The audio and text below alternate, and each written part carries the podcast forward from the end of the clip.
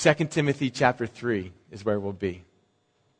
That was kind of fun. I paused and I watched all you guys going like, all right, well, where are we? Where are we going? 2 Timothy chapter 3. My plan is, and we'll see how it goes here, to uh, accomplish working our way through the entire chapter today. I know that's a bold statement and a bold challenge, but I think we can do it. 2 Timothy chapter 3, let's pray. Lord, we are all very conscious of uh, the news, the world, the direction. Recognizing, Lord, that things cannot uh, continue on in, in, the way that they are. Uh, recognizing, Lord, that uh, these are, these are um, stressful times for many, challenging times. And I thank you, Lord, that in these times we have hope as an anchor for our souls, the hope of our salvation, the promises of your word. That we as Christians, um, we have something, Lord, that is, is um, solid.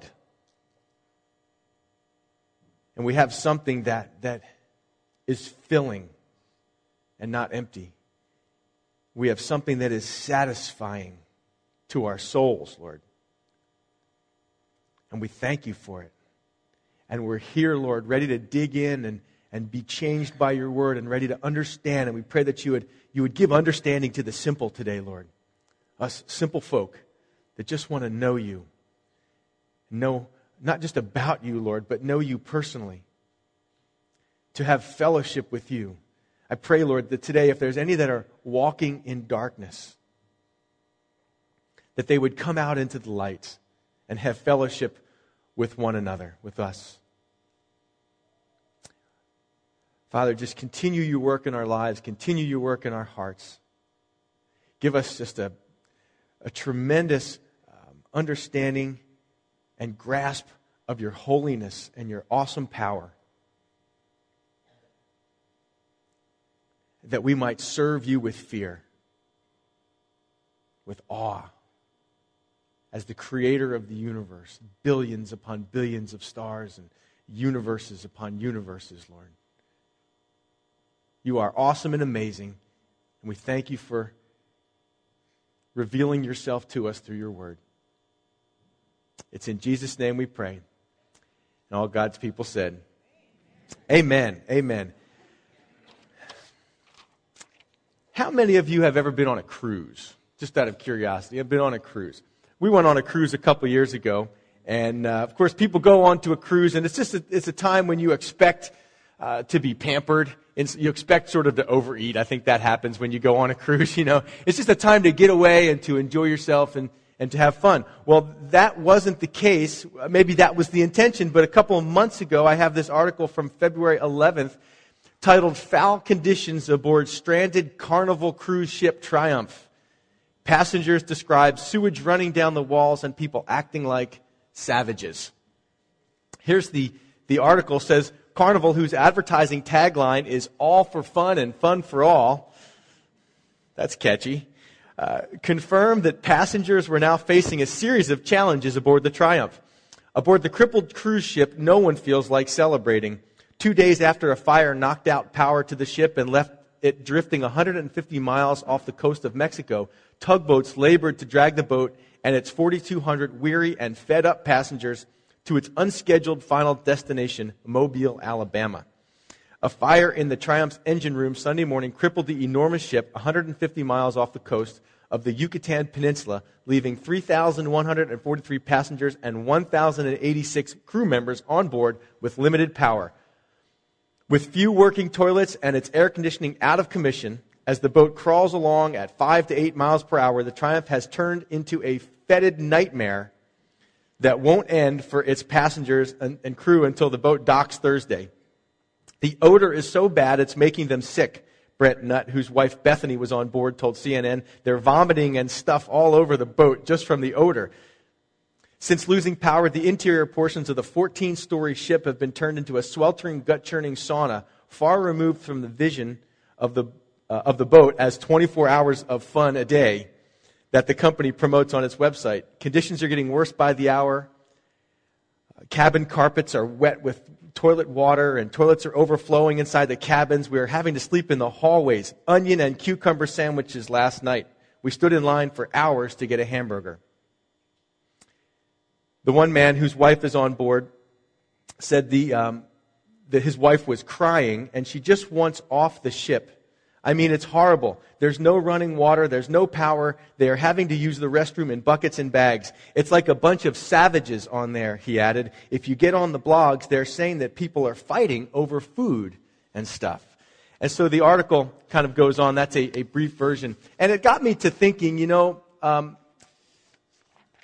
isn't that sort of the way it is with our world? People kind of have this expectation that, oh, you know, we just, we want to have fun. Life is all about fun, and, but we realize that things aren't going as planned, are they?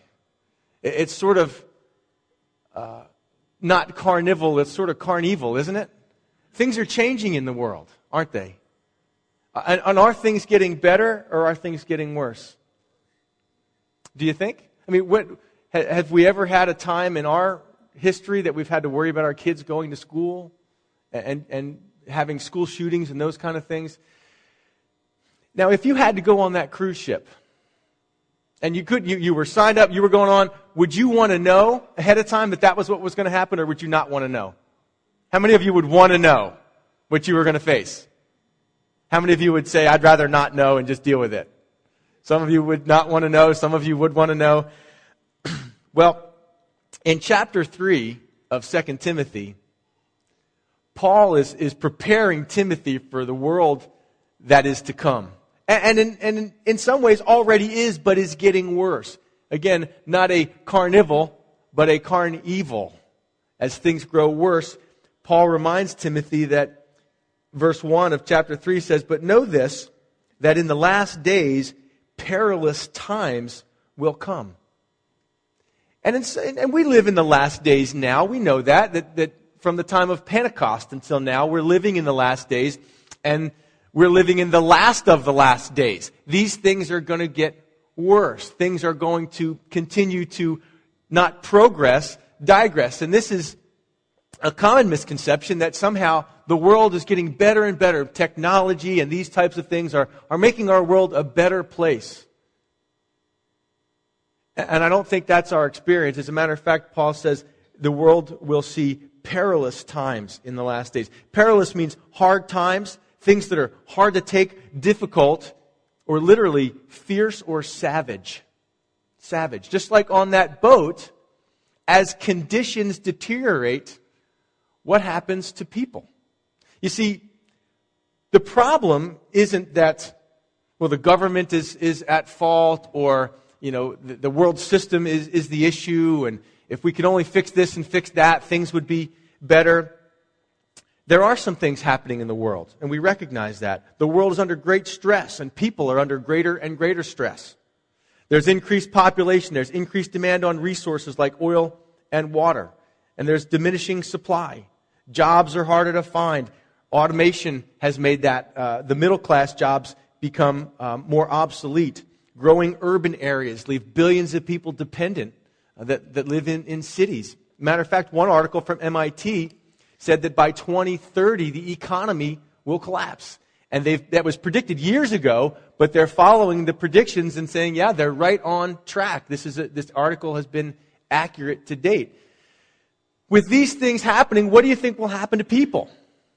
How do you think that's going to, just like on the, the Carnival cruise ship, when de- deteriorating conditions cause deteriorating what? Behavior in people. And I think we're going to see that. And that's what Paul says. The problem isn't uh, some uh, large scale kind of uh, organizational problem in the world, it's people. Look what he says. In the last days, perilous times, or fierce times, or hard to take times, or difficult times will come. Why? It's going to be because of what people will become.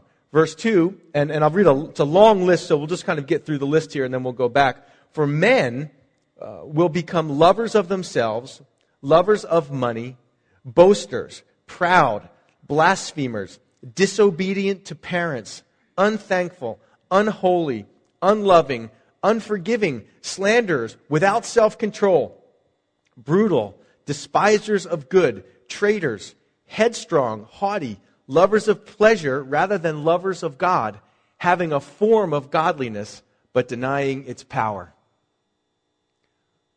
19 characteristics of the direction of the world that our children are inheriting. I say we need to be prepared. And Paul says, Timothy, you need to be prepared to walk with God under these circumstances. It's going to be more difficult than ever to live godly in these perilous and difficult times. And Timothy, you've got to know, because if you're not prepared, if you don't know, then you may end up turning away to that wide door that everybody's going through instead of that narrow gate that leads to life. So let's just look at a couple things. Again, 19 characteristics of mankind that are, are and will be on the rise. But the thing I want to make a note of first is the things that people will love. There are three things specifically that Paul points out that people will love. The first thing, what will they love? It's the first thing in the list, and I think it deserves to be the first thing in the list because I think everything else in the list stems from that. In the last days, people will love themselves. And the Greek word literally is two words, love and self. Now, why will they love themselves? Well, because we've been telling them to do that for so long. You've heard it said, well, you can't love others until you first love yourself. Have you heard that before? Well, you gotta love yourself. You know, the Bible never tells you to love yourself. I think God's assumption is that you already do. Now, some, now hear me out on this, and, and, and I think you'll agree with me when I say what we do have to do is accept ourselves. You are created in the image of God. You are who you are. God has created you uniquely and individually. And there comes a time in your life where you, you have to come to terms with that. You have to recognize that I am who I am. I can't continually be envious and jealous of other people. And that's a separate issue. That has to do with you recognizing God as your, your sovereign creator, the one that made you. He fashioned your heart, the Bible says, individually. There's no one else like you. And so there is a coming to terms with that as an individual. But the problem is when we love ourselves, we put ourselves first. We look out for number one, the Bible tells us not to love ourselves, but to love God and love other people. That's what the Bible says. And if you, if you're told, hey, you've got to love yourself before you love others, if you love yourself, you won't love others. Because to love yourself is to put yourself first, is to look out for yourself, to make sure your needs are met. And, and just like on the Carnival cruise ship, just like when, when it's going to snow and people go to the grocery store, you're not going, you know, I wonder what my neighbors need. I wonder what I can do for the person down the street. You're going, we need milk and we need bread. And, you know, people are, what do people do with milk bread? Uh, you know, you like making milk bread sandwiches or what? How do you do that? I don't know. Milk and bread seem to be the thing, you know? And eggs. I guess you have egg sandwiches with a glass of milk when it snows. But people go ballistic. You know, people get crazy on the streets and then, and then forget about Christmas time when it comes time to buy that unique toy that everybody's got to have. People are beating each other up for a stupid toy at Christmas time. Because we got to have it for us. And this is what happens when we, when people love themselves. And that will be increasing and increasing as time continues. And we see it increasing even now. People loving themselves. Well, what else will people love? What's it say next? Lovers of themselves, lovers of money. I mean, we know that. We know that the love of money is the root of all kinds of evil. We know that the love of money drives so much in our world, doesn't it? People don't care about you. They just care about your money. They don't care if you're happy with the product. For the, I'm generalizing. Some people do. But in general, it's, it's not about customer service. It's just about profit. And you know, I'm, am I lying to you? You've experienced it. Lovers of money. And when you love money, it affects how you treat people. If, you're, if the ultimate goal for you is money, and, and you, you, like a friend of mine had the philosophy you get all you can every time you can, then uh, that will affect the way you treat people. But if you love people, it'll affect the way you handle money. So in the last days, people will be lovers of themselves, and as a result of that, they will love money and what money can do for them. You know, I've realized this, and maybe you have too, that part of being a generous giver is you have to make a determined decision in your life to live at a lower level than you could so that someone else can live at a higher level than they could. It's making a determination to not have all the things that you could. I'm going to go with and do with less so that someone who has less can have a little more. That's a godly approach to money. It's not about me just heaping things to myself. It's about me using the resources that God's given me to bless others and to give. But in the last days, people will be lovers of money. What else will they love? It's farther down in the list. Look down at verse 4. Do you see it? What else will people love? They'll love pleasure. Are we there yet? I mean, we're there. We're there. And, but again, it's going to get worse and worse. These are trends that are going to continue. They're not going to get better. People aren't going to wake up and go, huh, you know, money's not the answer. There's a whole world walking in darkness. They have no idea about the light. They have no idea about truth. And they're continuing to act and respond just on their basic self-centered nature. And my self loves pleasure. My carnal self loves pleasure. And so therefore, so if I love pleasure, what am I always going to be pursuing? Pleasure. I want pleasurable experiences. I want to make sure that I have these things in my life. And so those are the things that I, uh, that's what my weekend is about. Because I love pleasure so much, what don't I have time to love? God. They'll be lovers of pleasure more than lovers of God. They'll acknowledge God. But the sole driving force behind their lives is seeking pleasure, hedonistic seeking those pleasurable experiences. So they'll love themselves, they'll love money, and they'll love pleasure rather than God. And we see these things happening. Now, what will that produce? As people love those things, don't love God, or at least put Him, He won't be first. He's sort of, just we include Him, and if we have time to fit God in, well, that's wonderful, but if not, you know, what are you going to say when you face God?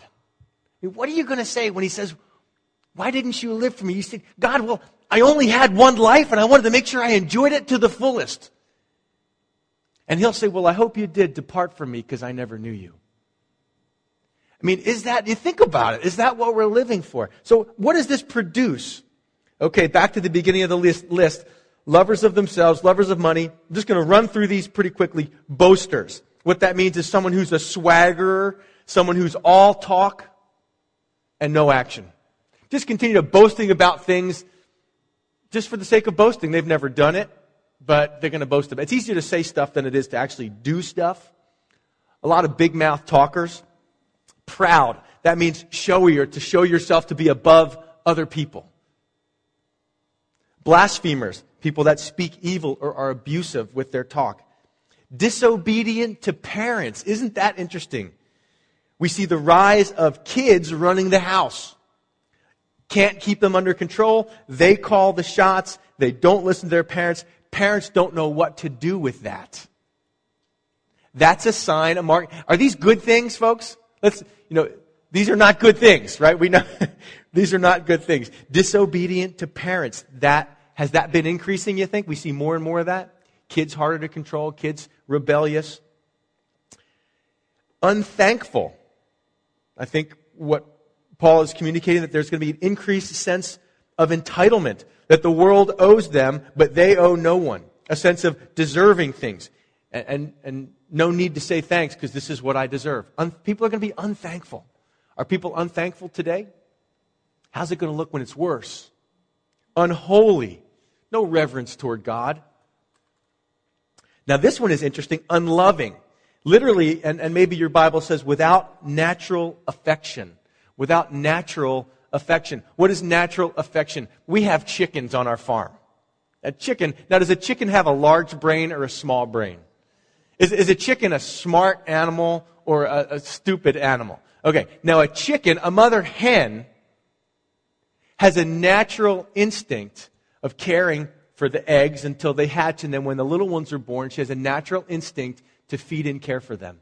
It's a natural instinct that even silly animals have. But Paul says in the last days, when perilous times come, that will be lacking in human beings. This even a natural affection between parents and their children, children and their parents, husbands and their wives, wives and their husbands. These are these, these aren't things you have to learn. These are things that are supposed to be part of human nature. And they're going to be absent. And I think one of the most troubling things that I've seen in ministry is that so much of the damage that is caused to human beings happens within their families. And that is so where there should be natural affection, where a father should naturally care for and protect his children, and a mother and, and the children naturally caring for, and that, that that is becoming more and more absent as time goes on. It's diminishing. So unloving, unforgiving, literally truce breakers. Uh, you can't trust people. They're not going to be interested in making peace with you. They're not going to be interested in keeping commitments. They'll be glad to, to uh, sign a dotted line and never actually feel like they're responsible to keep that promise. Truce breakers are unforgiving. Slanderers, literally the word for devils or diabolos in Greek. False accusers, running other people down to promote their own cause, uh, without self control. People will have less and less self control. They'll just act and react, uh, doing whatever comes naturally, impulsively. They'll be brutal, again, literally fierce or savage. I've been a, a, a, referee in sports. We know how people can be brutal and savage over a silly call in a sports game. And now, again, we see this happening. People are brutal, savage, uh, school shootings, and these things are, are on the rise. They will be despisers of good, or literally of those that are good. Hostile toward people that want to live right. They'll be traitors, betraying one another. They'll be headstrong, and they'll be haughty. To envelop with smoke, they'll be proud. Their head will be in the clouds, totally clueless, unable to see uh, uh, beyond themselves, so puffed up. And this is probably the scariest part, is that in these last days, the time we're describing, there will be uh, church, there will be religion. The Bible says they'll be having a form of godliness, but denying its power. What do you think that looks like? A form, literally an outward appearance of, God, of piety. They'll be going through the motions. They'll be showing up at a building that they call church and going through the, the rituals of you know, uh, of, of doing that religious type of thing. But it will be completely a human contrivance. And it will be completely self serving. Because remember, what's causing, what's at the root of these things? Love of self. So who will be at the center of church in the last days? People. Church will be about people. About us. What we want. Because we love pleasure, so church will have to become a pleasurable experience. Because people love pleasure. And, and there'll be this form and appearance of godliness, but what's missing in it? God. The, you know, we've had this construction going on on, on the, the church site, and there's this big, heavy equipment out there. And it has the appearance of being powerful. But what if there was no power? What if you, you got into that big backhoe and went over to try to lift that truss or do, move that pile and the driver just said, I, I can't move, I can't do that. It, I don't have the power for that. I don't have any power. It's like, well, then why are you even here? It's useless. Bring in something that has power, that can move that thing. You know, and I, and I know some of you even may be sort of in this category where church for you is just kind of showing up and, and going through the motions, and, and you have no idea or no expectation of the power of God in your life. The power for salvation. The Bible says the gospel is the power of God to salvation. the power to transform, the power to fill your heart with love. You think, well, I can never love those people. I can never forgive. You don't know the power of God. And you've never called out and asked them to. Why? Because you don't want to forgive. You see, the word denying its power doesn't mean that, oh, we really want it, but we're not sure. It means we're not interested in the power of God. It means we're refusing the power of God. We're not interested in God being part of our religious thing. I am so interested in the power of God. And without the power of God, then all we have is a social organization here. And you can be members of a lot of different social organizations, can't you? But there's something special we have here. This is not just a human thing that we do. We are very keenly aware of the power of God. And I hope and pray that we and you and I have experienced the power of God to where your love is just, your heart is just bursting with love for people, and you don't know how it got that way. Where did that come from? It's the power of God. And you, and you might sit and think, well, I don't know. I see it in that person's life, but I don't think God can do it for me. Then you don't know the power of God. When you cry out to Him, the things He can do in your heart are amazing. You can become something you never thought you could be, not by your power, but by the power of God. So at the, the, the perilous times, the dangerous times, the difficult times, church will be just merely an appearance. It will lack power, and, and God won't be welcome in those places. And that's a sad thing. So, moving on. And from such people, turn away. Paul tells Timothy, if you see that happen, when you see people acting that way, avoid them. That's not where you want to be, Timothy. For of this sort, this, uh, from this group of people that, that living, are living this way, are those who creep into households. They're creepy. It's really creepy. They creep into households and make captives of gullible women loaded down with sins, led away by various lusts, always learning and never able to come to the knowledge of the truth. So Paul is going to compare and contrast his life with the life of people that are living kind of in this direction. And he says they, they're not honest.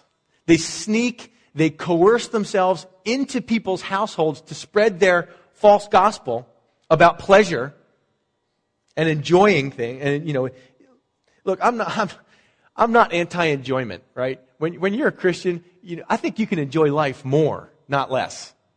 I think that's where true enjoyment is found in, in, serving the Lord. When you do things, when you find yourself doing things that, that line up with obedience and the will of God, it's, it's a blast. It's enjoyment. It's amazing. So I'm not saying that the Christians, oh, we're always sour pusses. It's not that at all. We don't find enjoyment in sin. Which is what the last day's message will be. Hey, you don't have, there's no, no power to transform. It's not about transforming your life. It's just about enjoying the lifestyle you're living, even if that's a sinful lifestyle. That's what this is talking about. So, but they'll creep into households and they'll target specific people who will they, they'll take captive through their teaching uh, gullible women. Literally, it's simple women or little women loaded down with sins. This is the, the beautiful thing about, about women is they're keenly aware of their guilt. A woman is keenly aware of her guilt and, and the feelings, and it's very prevalent among women, this, this um, lack of, of confidence because of this awareness of sinfulness in their life and of guilt. Guys, I, I can stand, sit face to face with a guy and he'll boldly lie to my face and, and not really be in touch with the fact that he's a sinner. Kind of, men have this ability to put up a wall and pretend like nothing's wrong. But women know it inside. They can't lie to themselves. And so, but these guys will find those women who are loaded down. It speaks of like a truckload. There's like a truckload of, of sins, and they're loaded down. They're small, simple women with this load of sins, and they'll lead, they've been led away by various lusts. And they'll take these women captive through their false teaching. And they'll be teaching, teaching, teaching, and will it ever lead these people to the truth? Will it ever? A gullible person, a person who is sort of uh, blinded, willing to believe whatever comes down the pike, will never find the truth. Because all roads don't lead to God. And so you have to be discerning. And Paul is highlighting them and their techniques for captivating people with their teaching that actually promotes a sinful lifestyle. Always learning. And some people are like that, always learning. You know, got this book, got that book, I'm at the library, I got, you know, this book by this person and this new age thing and this mystery thing here, and I got all these different kinds of books, self-help books, and, and they're always suck, soaking it all in and never able to find the truth. They don't seem to, to pick up the Bible and look for truth there. So there were two guys uh, that Paul brings to mind here Number, uh, verse number 8 Now, as Jannes and Jambres resisted Moses, so do these also re- resist the truth. Men of corrupt minds disapproved concerning the faith. But they will progress no further, for their folly will be manifest to all, as theirs also was. As whose was? Jannes and Jambres. Well, who were they, Pastor? Jannes and Jambres, according to Jewish uh, history, and Jewish interpretation of the scriptures were the two men, the two magicians, that when Moses did a miracle, they said, Oh, we can do that. And they imitated it. And then Moses did another miracle, and they said, Oh, we can do that, Pharaoh. And they imitated it again. But eventually, it came a point where Moses did a miracle, and they couldn't do it. They couldn't imitate it. And eventually, Moses did a miracle. Boils, that's a lovely one, boils, and, and they got it themselves. They were exposed as being fraudulent. And so, uh, what Paul is trying to say as these people who, look, if you don't like resistance, then you're not going to have a, a good go of it as a Christian. Because there will be people resisting the truth. There were back in Moses' day. If you're going to stand for the Word of God, then recognize you will meet with resistance. True or not true? It's true. Just as they're, they're men of corrupt minds, and look, eventually they'll be exposed. That it's just a farce, it's a lie, it's going nowhere, and it won't continue. Their folly will be mad. Every, they'll be sold out. Everybody will see it. It's, it's a mess. Verse 10. Now the contrast. Timothy, but you have carefully followed my doctrine, my manner of life, my purpose, my faith, my long suffering, my love, my perseverance, my persecutions and afflictions which happened to me at Antioch, at Iconium, and Lystra. What persecutions I endured, and out of them all the Lord delivered me. What a contrast to the list back in the beginning of chapter 3. As opposed to those that are loving themselves and loving money and unthankful and unholy and all those things, Paul says, Timothy, you have been intimately acquainted with my life. You have watched me. You have walked with me. You've seen my purposes were for the gospel, not for myself. You've, you've listened to my teaching, not love yourself, but love others. You've seen the way I live. You've seen the way I'm patient with people. You've seen something real important in my life, Timothy. You've seen love. Now, do you have any Timothys in your life? Who's watching your life? And can they say of you, or can you say to them, hey, you, can you say to your children, you have watched the way I've lived.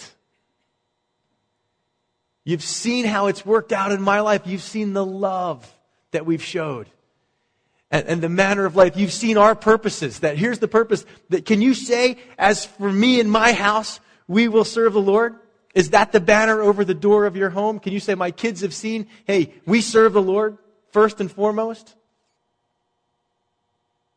He says, You've seen all these things, and what's that caused? It's caused me to be persecuted. It's caused me to run into trouble. When Paul was spreading the gospel in Iconium and Lystra, they stoned him to death. They dragged him out. Listen, this is what this guy did for the gospel. They, they threw stones at him, knocked him unconscious, knocked him out. They, they thought he was dead. They drag him out of the city and they leave him there. They're all standing over and going, oh, man, I think he's dead. And then he wakes up. Oh man, he's come out of it. And where does he go? Back into the city. There's more work to be done. The guy's got a concussion. He's still kind of staggering. He's like, got to get back to the city. More people need to hear the truth, you know. Back in he goes. And he says, Timothy, you've seen the things I've endured for the sake of the kingdom of God.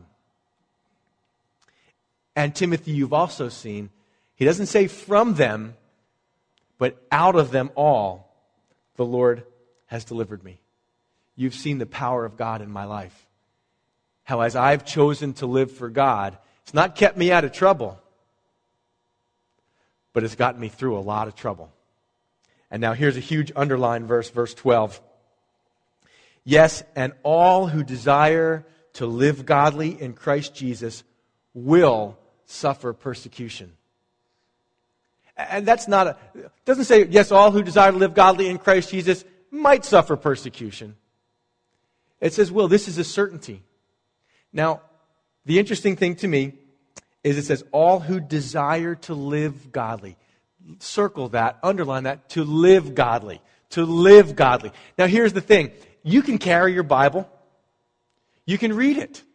You can come out on a Sunday morning and gather together. We can sing songs to the Lord. We can do our thing as long as you don't start living differently. When it becomes real in your life and you start changing the way you live, that's when problems start. So the world, system, your friends, your family, they're perfectly content for the most part to let you kind of do your thing. Well, that's just Steve. He just, it's the next trend he's on. You know, he'll, he'll get over it in a little while. Just go read your Bible, Mr. Christian man. You know, it, that's fine. But when you come home and you start saying, you know, I'm, I'm going to live, I'm not going to smoke that anymore. I'm not going to watch that anymore. I'm not going to go to those parties anymore. I'm not going to live that way anymore. Now all of a sudden what happens? Your family starts to come against you and say, well, what do you, you think you're better than us now? Oh, now that you're a Christian, now you think somehow that you're better than us.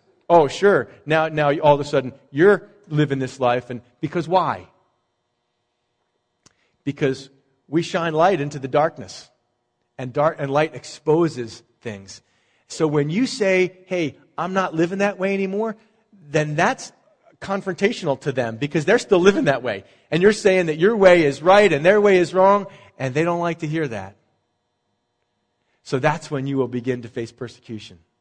So if you've never wrestled with being persecuted in that way, if you've never had uh, someone come against you like that, you have to ask yourself the question Am I attempting to live godly in Christ Jesus? Or am I just attempting to um, do godly things with other godly people and never have it affect or change my life? The real power of God is demonstrated when people choose to live differently. When people choose to live differently according to God. And that's what stirs things up, doesn't it? Yes, and all who desire to live godly in Christ Jesus will suffer for persecution. But evil men and impostors will grow worse and worse, deceiving and being deceived. We live in a world that will be filled with more and more lies, and they're there already, but they will increase and become worse and worse. Not only will they deceive others, but they're deceived themselves. And now, verse 14. But you.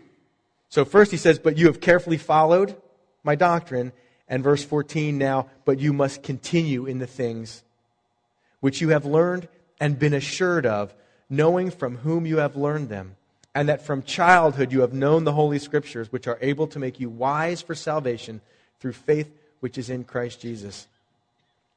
Timothy, don't jump ship. Don't jump ship.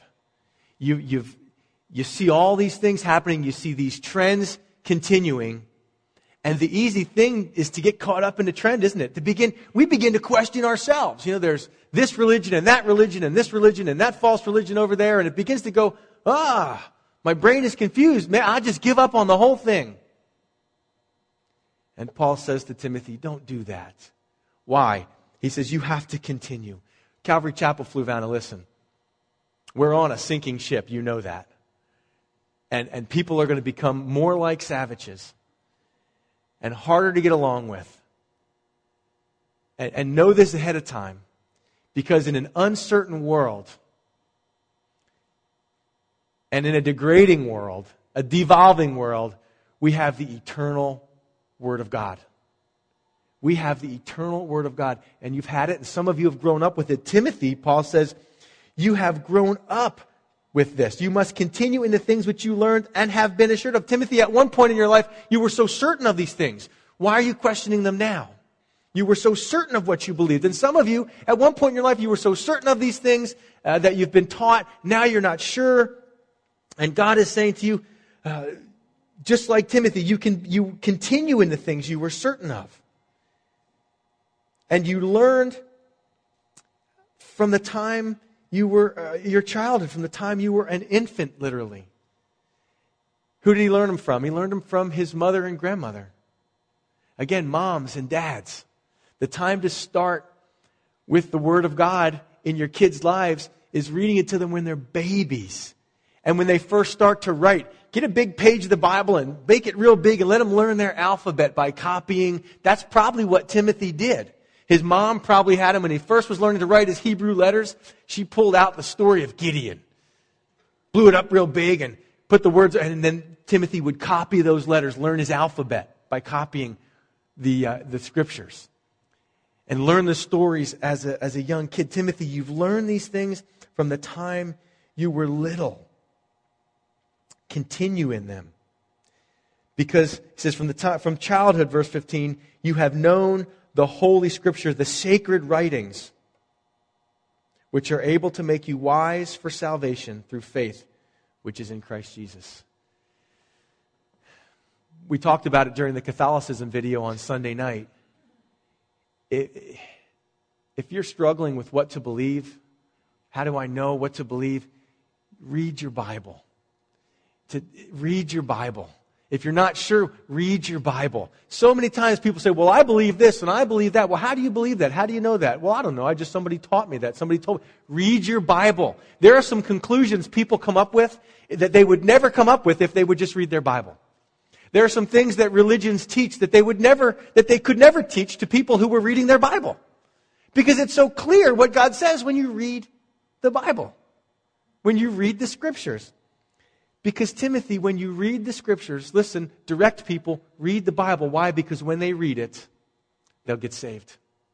When you read it for yourself, when you read the Word of God, it, it makes you wise and you understand what salvation is all about and how to have it. How do you have it, folks?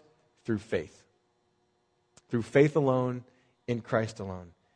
And now the, the culmination of all of what Paul is comparing, contrasting all of this. He says, verse 16, Timothy, all scripture is given by inspiration of God and is profitable for doctrine, for reproof, for correction, for instruction in righteousness, that the man of God may be complete, thoroughly equipped for every good work. That is a flagship verse in the Word of God, isn't it? If you're reading this for the first time, that is so inspirational. It's, the, it's God's commentary on His Word. He says, How much Scripture? All Scripture. All of the holy writings. Now, that would, Paul, for Paul, this would include and primarily be the Old Testament. The New Testament was just being written, some of it already written, uh, but primarily he's thinking the Old Testament is God inspired. Literally, God breathed. It's given by inspiration. It's breathed by God. When, when you speak, you're breathing out your word. When Paul, the, at that time Saul in, in Acts chapter 9, when he is uh, still terrorizing the church, uh, Luke writes in Acts 9 that he was still breathing threats and murders. It was what sort of was giving him life. And in Genesis, God forms Adam from the dust of the earth. But there's Adam, just this form of a human being, but he's not alive. And what does God do? He breathes into his nostrils. And Adam becomes a living being. And so here, Paul says, all scripture is, is the breath of God, is breathed out by God. And as you take it in, it's almost like taking in the life of God, his breath, taking it in. All scripture is given by inspiration of God. Notice he doesn't say all experiences are given by inspiration of God. Not all experiences. You can't always trust experiences. Experiences follow godly living. I mean, we've had some amazing experiences. But some people will direct you to look to experiences. But it doesn't say all experiences aren't God inspired. But all Scripture is. So where do we go? We have this more sure word, Peter says. We have this more, this certain word of God. Is God inspired. And because it's God inspired, it's also what? Profitable. The book of Leviticus is profitable. Yeah. The book of Job is profitable. Those of us that went through the study, was that profitable or what? The book of Psalms is profitable. Isaiah is profitable. Genesis is profitable. They're all profitable. Why? Because they're breathed out by God. So at Calvary Chapel, why do we make it our aim to teach all Scripture? Because we believe that all Scripture is God breathed and profitable. That's why we don't skip anything. I don't always understand. When we got into the book of Job, I'm like, God, I don't know how you're going to use this or what this. And I didn't understand how it would be profitable. But as we studied it, we were just blown away. It was so profitable. But certainly some of Paul's writings, Peter calls Paul's writings scripture. So this does also include the New Testament as well. So what's it profitable for? Number one, for, for doctrine, for learning. It's profitable for learning. There is such a, um, a hunger. Uh, people will read books upon books upon books from the bookstore. And I'm not against reading books from the bookstore, but there's all these different authors and the latest top seller and the latest book. Get into the Bible because it's God inspired and it's profitable for instruction, for reproof. Listen, for reproof. Hang with me for reproof. What is reproof? That is being called to the carpet. Because a lot of people say, well, I talk to God regularly. I pray and I tell God, you know, what's on my heart and I tell God, God needs to talk to you too. God's got some things to say. To be called to the carpet or be to, to be reproved is to be corrected. So when you get into the Word of God, it corrects you. He corrects you. To be called to the carpet is to be called in the office and told, hey, you got to straighten up and fly right. To be confronted about wrong things, wrong ideas, wrong. How many of you have had God correct you from His Word? You've seen, you've, you've thought something, and, and you've gone, wow, God, you've really corrected me. I used to think that Christians had no place in government, that there's no way you could be a Christian and still operate in the government of the United States, local government. It's just, they're like oppositions. You can't, you can't be a Christian and live godly and still operate in the government. And then I thought about the life of Joseph, second in command under Pharaoh. And then I thought about the life of Daniel. And the Lord corrected me. God, I was wrong about that. And, and maybe some of you have grown up with prejudices and things like that, and God's got to correct those things for you. God needs to speak to you. But he doesn't leave you there. He shows you what's wrong, and you go, oh no, you know, now what? Well, he also, it's profitable for a correction. That's to set straight. So God shows you what's wrong, and then he shows you how to set it straight. Isn't that wonderful? Some of us parents have teenage kids, and we understand how much braces cost. Braces are expensive. But braces are used to straighten teeth, to set straight something that's been crooked. The Word of God will straighten you out. And, and you need straightening out. True? And to instruct you, so reproof, doctrine, reproof, correction for instructing you in how to live right. Oh, man, it's great to see a person get saved and they, they, they have an experience and they come forward out of service and, oh, you know, I, I want to be saved. I want to be forgiven.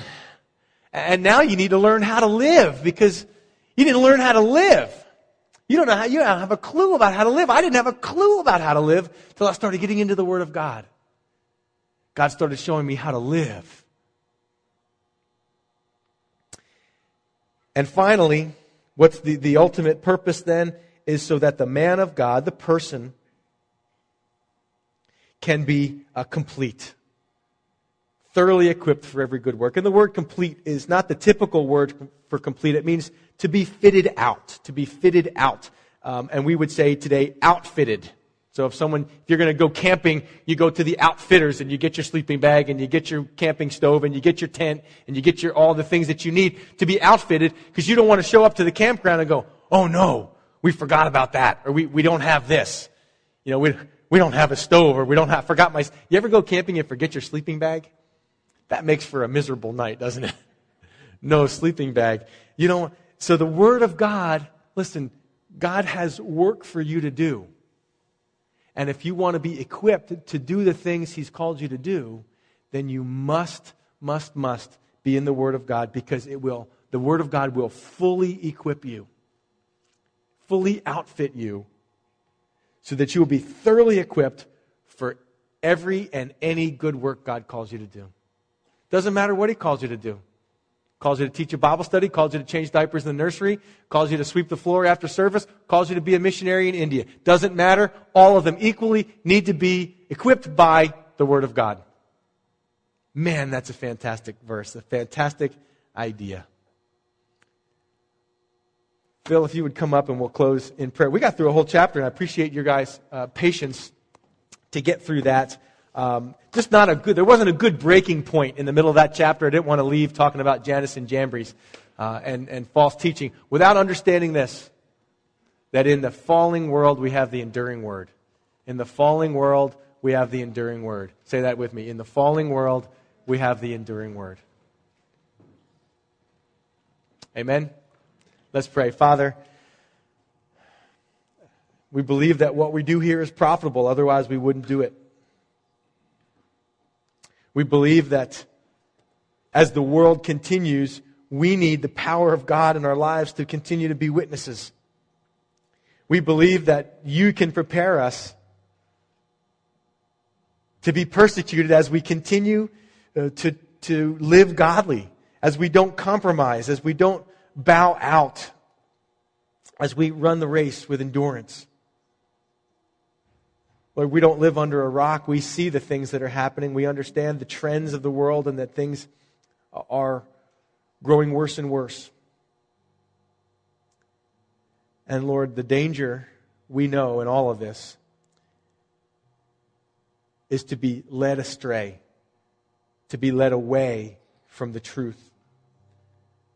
And Lord, right now, my prayer for this congregation, for those sitting in these chairs and those that couldn't be here today, homesick or slept in or whatever. Father, I pray that I be able to present this church to you, having endured to the end, to await the crown of, of righteousness, the crown of life. We pray, Lord, that no mind in here would be deceived or tricked Father, put in us a hunger, a deep, deep hunger for your word, a dependence on your word, a need for your word.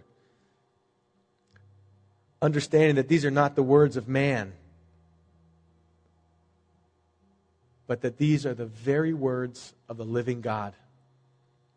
And I no longer want to put it aside to watch TV or movies, but to enjoy the pleasure of meditating on your word.